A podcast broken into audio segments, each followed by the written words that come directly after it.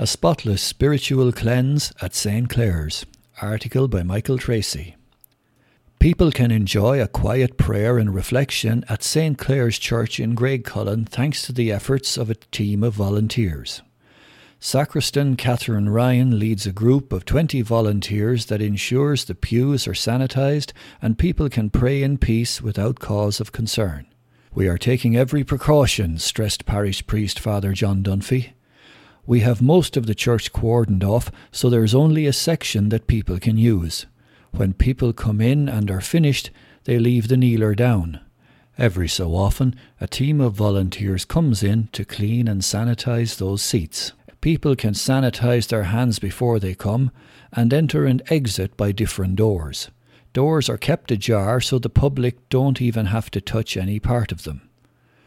Only a handful of people are in the church at any one time, and those present understand the importance of social distancing, said Father Dunphy.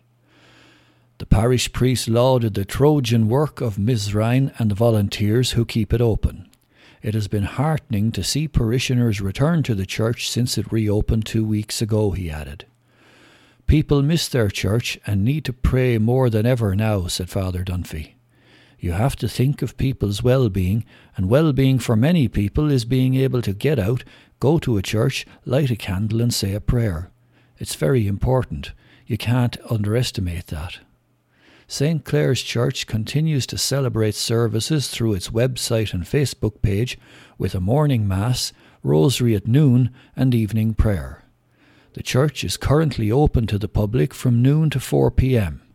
Under the government roadmap, church services with congregations present are still some way off until at least mid July. Catherine's protective masks raise thousands for charity. Article by Michael Tracy. A Carlow woman has achieved a remarkable double by raising thousands for charity while sewing protective masks for free. Catherine Horan of Magowna Road in Carlow Town has raised 3,500 euro for a range of good causes, and that figure is rising. Catherine started off creating 200 masks for the Delta Centre a month ago and has since gone on to make a further 1,200 for individuals and organisations. 90 of her masks have ended up in the oncology unit in St. Luke's for patients. It's taken on a life of its own. I never expected any of this, I just started off doing my own little bit, she said. The masks are free and people can make a donation through PayPal if they wish. Orders are taken through her Facebook page, Catherine & Co. Handmade Crafts. Catherine says she has been blown away by people's generosity. Cheques of 1,000 euro have already been written for Relay for Life, Bethany House, and the Irish Motor Neuron Disease Association the Carlow woman juggles the sewing with her role as a healthcare assistant with the Alzheimer's Society. It's a bit mental. I get an hour or two in the evenings to do it. I try not to work past 9 pm, but I am still taking orders on the Facebook page, she said. It's some way to give back to the community and do something with what's going on. I'm happy out doing it. Tired, but happy out.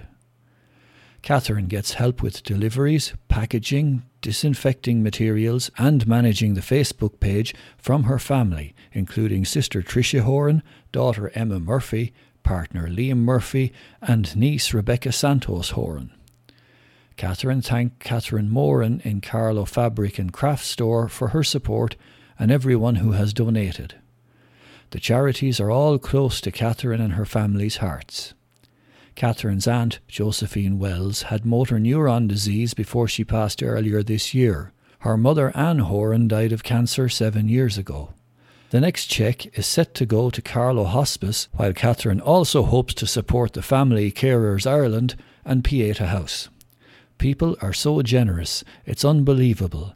It's one thing about this little country of ours, it comes up trumps when it comes to charity. Prior to COVID 19, Catherine would have crocheted, made bags and dresses, among other things. I would have been sewing all my life. I'd always have orders for one thing or another.